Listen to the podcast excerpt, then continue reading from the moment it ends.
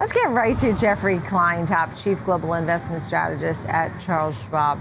Jeffrey Kleintop, great to see you. You know, it's amazing as we look at what's going on here. We started off in the green. We had a winning week. Now everybody's worried about rising rates. Well, we knew that to be true, but will it be a hard landing, a soft landing? When I was going through your notes, what I thought also was interesting was economic revisions are down, right? So that's a theme that we've been seeing, but earnings revisions are up. Something's got to give. I mean, right? I mean, they can't keep going that way. Well, you know what's interesting is that the higher inflation expectations are a burden on the economy. They weigh on the consumer, they weigh on businesses, they raise borrowing costs.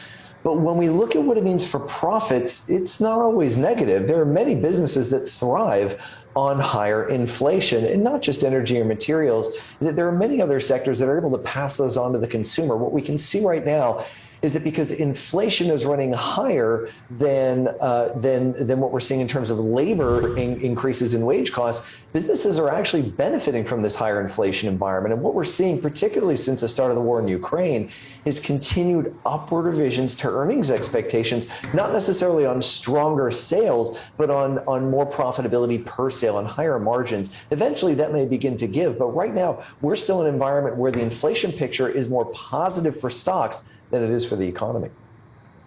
So, what happens going forward? You know, I know um, you said favor shorter duration stocks. What does that mean?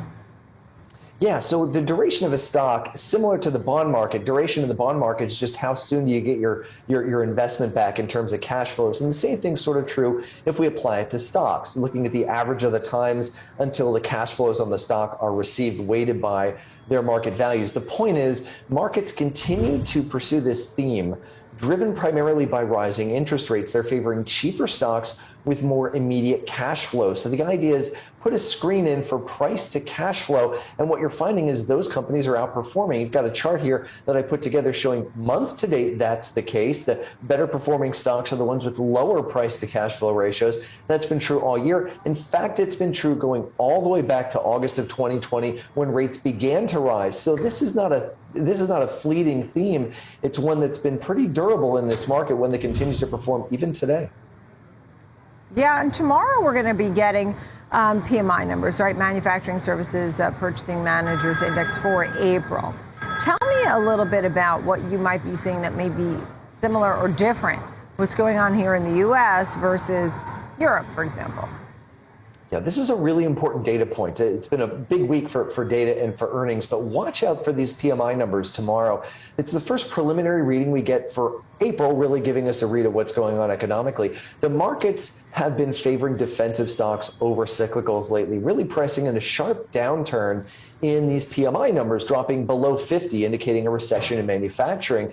But my channel checks and my high frequency indicators aren't pointing to anything around those levels, still pointing to numbers pretty solidly above 50. That means we could get a surprise tomorrow in the data is surprisingly strong. And, and here what you're seeing in Europe here is that orange line, uh, cyclicals versus defensives, has really taken a dive. So economically sensitive companies really underperforming, where that blue line is actually the current PMI number. I think we're going to see a number pretty similar to last month, maybe slightly lower, but nowhere near those below 50 numbers that markets seem to be pricing in. That could mean a bounce in cyclicals is due for us tomorrow.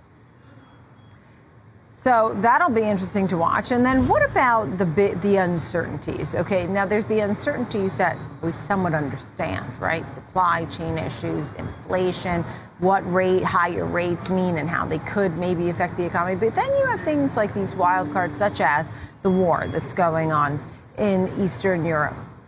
And Jamie Dimon came out and talked about the geopolitical landscape and the world of business as we know it and how it's changed.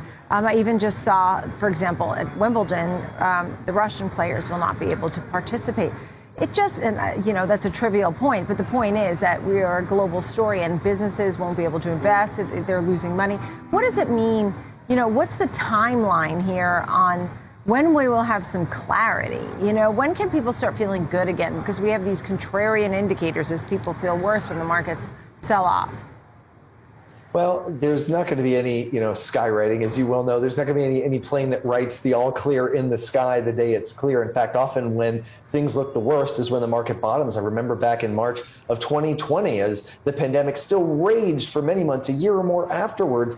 That's where we saw the bottom for the stock market. It became, uh, you know, and, and, roared back 60% in, in, just a few months. So sometimes when it feels the worst is actually uh, uh, when we're near a low. I, I think you're right. There's still a lot of uncertainties out there, and economic momentum is broadly slowing right now. But I think one of the things we want to step back and, and remember is, you know, where are the opportunities in the market? There are always opportunities, and right now I do think it's in some of those shorter duration companies that really have not performed for many years, but are now beginning to see the, this upswing. This could be part of a, a new cycle for stocks, irrespective of the near-term volatility. This could be a wave that that encompasses not just this year, but for many years yet to come. You know, usually eras, economic cycles are defined by a certain theme performing well. This one's just started to perform well in the last year or so. I think it's got more legs to it. So thinking about that in our portfolios may be one way to get through this very volatile and uncertain period. Yeah.